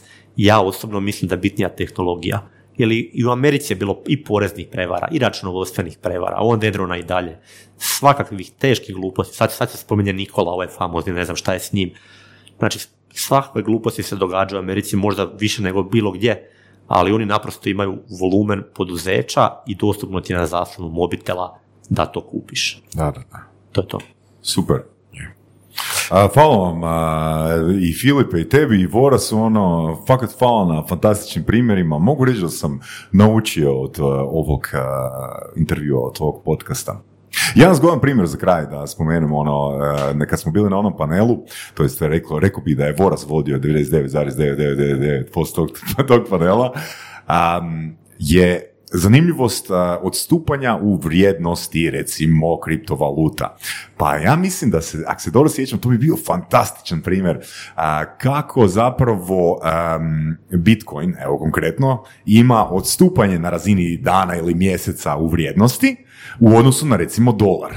I onda je netko, da, da li ti ili Velimir, ste spomenuli kruh u odnosu na To sam, dolar. to sam ja spomenuo i to su me klinci ispirali sa debate. Jako dobar, ono oduševili. jednostavno pitak prije primjera. Znači, tako? ne ekonomisti, studenti su me tu oduševili, jer je bilo kao debata i onda oni, pa imamo mi argument da zapravo kriptovalute nisu tako volatilne. Aha. Volatilnost uvijek mjeriš Aha. u odnosu na nešto. odnosu na- da. I kad ti mjeriš ove uobičajene valute, mjeriš ih na naspram neke košarice, naspram drugih valuta, ali ako ti staviš dolar, kruh, i razvučeš na 20 godina, ili dolar nafta, ili dolar bitcoin, ali obrneš, Da, da, da, da, da. je dolar volatilan, da uopće nije stabilan. Ima neku vrstu volatilnosti. Ili stavi recimo kuna, stanovi u Zagrebu. Ajmo razvući. 10 godina, Da, ili da. kuna, Ili tamo četiri godine, ili, ili, tri godine. ili kuna nova Mazda 3. Karikiram. Da. Znači, postoji neka razina volatilnosti koju mi ne doživljavamo toliko, jer kao Tako je. svakodnevno baratamo s tim Tako je. valutama, Izloženi smo. izloženi Da. smo, tako je. Tada su ti grafovi zapravo pokazuju da je sve jako volatilno, se cijene roba individualno mijenjaju. Ma dobro, ali to je malo nategnut primjer. Zato Ja, što, meni je super primjer. Ne, ne super primjer za ono praktičnu aplikaciju, ali super primjer za razmišljanje. To da. Ono, za, za, za ono, principe. Da, da. Tako da, fakat ti hvala, Filipe, ovo, ovo je baš Hvala također još jedan put za ponoviti, ono, fantastičan primjer za razumijevanje a, svega. Smisla života, Da, smisla života i i svega. Hvala Hvala, Filipe i ono, we'll keep in touch. Slušali ste podcast Surove strasti, broj 1 audio podcast u regiji. Ako vam se sviđa, lajkajte. Ako se slažete sa gostom, komentirajte ili ako se ne slažete, pogledajte našu ponudu obrazovnog sadržaja na academy.surovestrasti.com. Komentirajte, lajkajte i nada sve šerajte tako da i drugi ljudi mogu saznati za surove strasti. Čujemo se i do slušanja.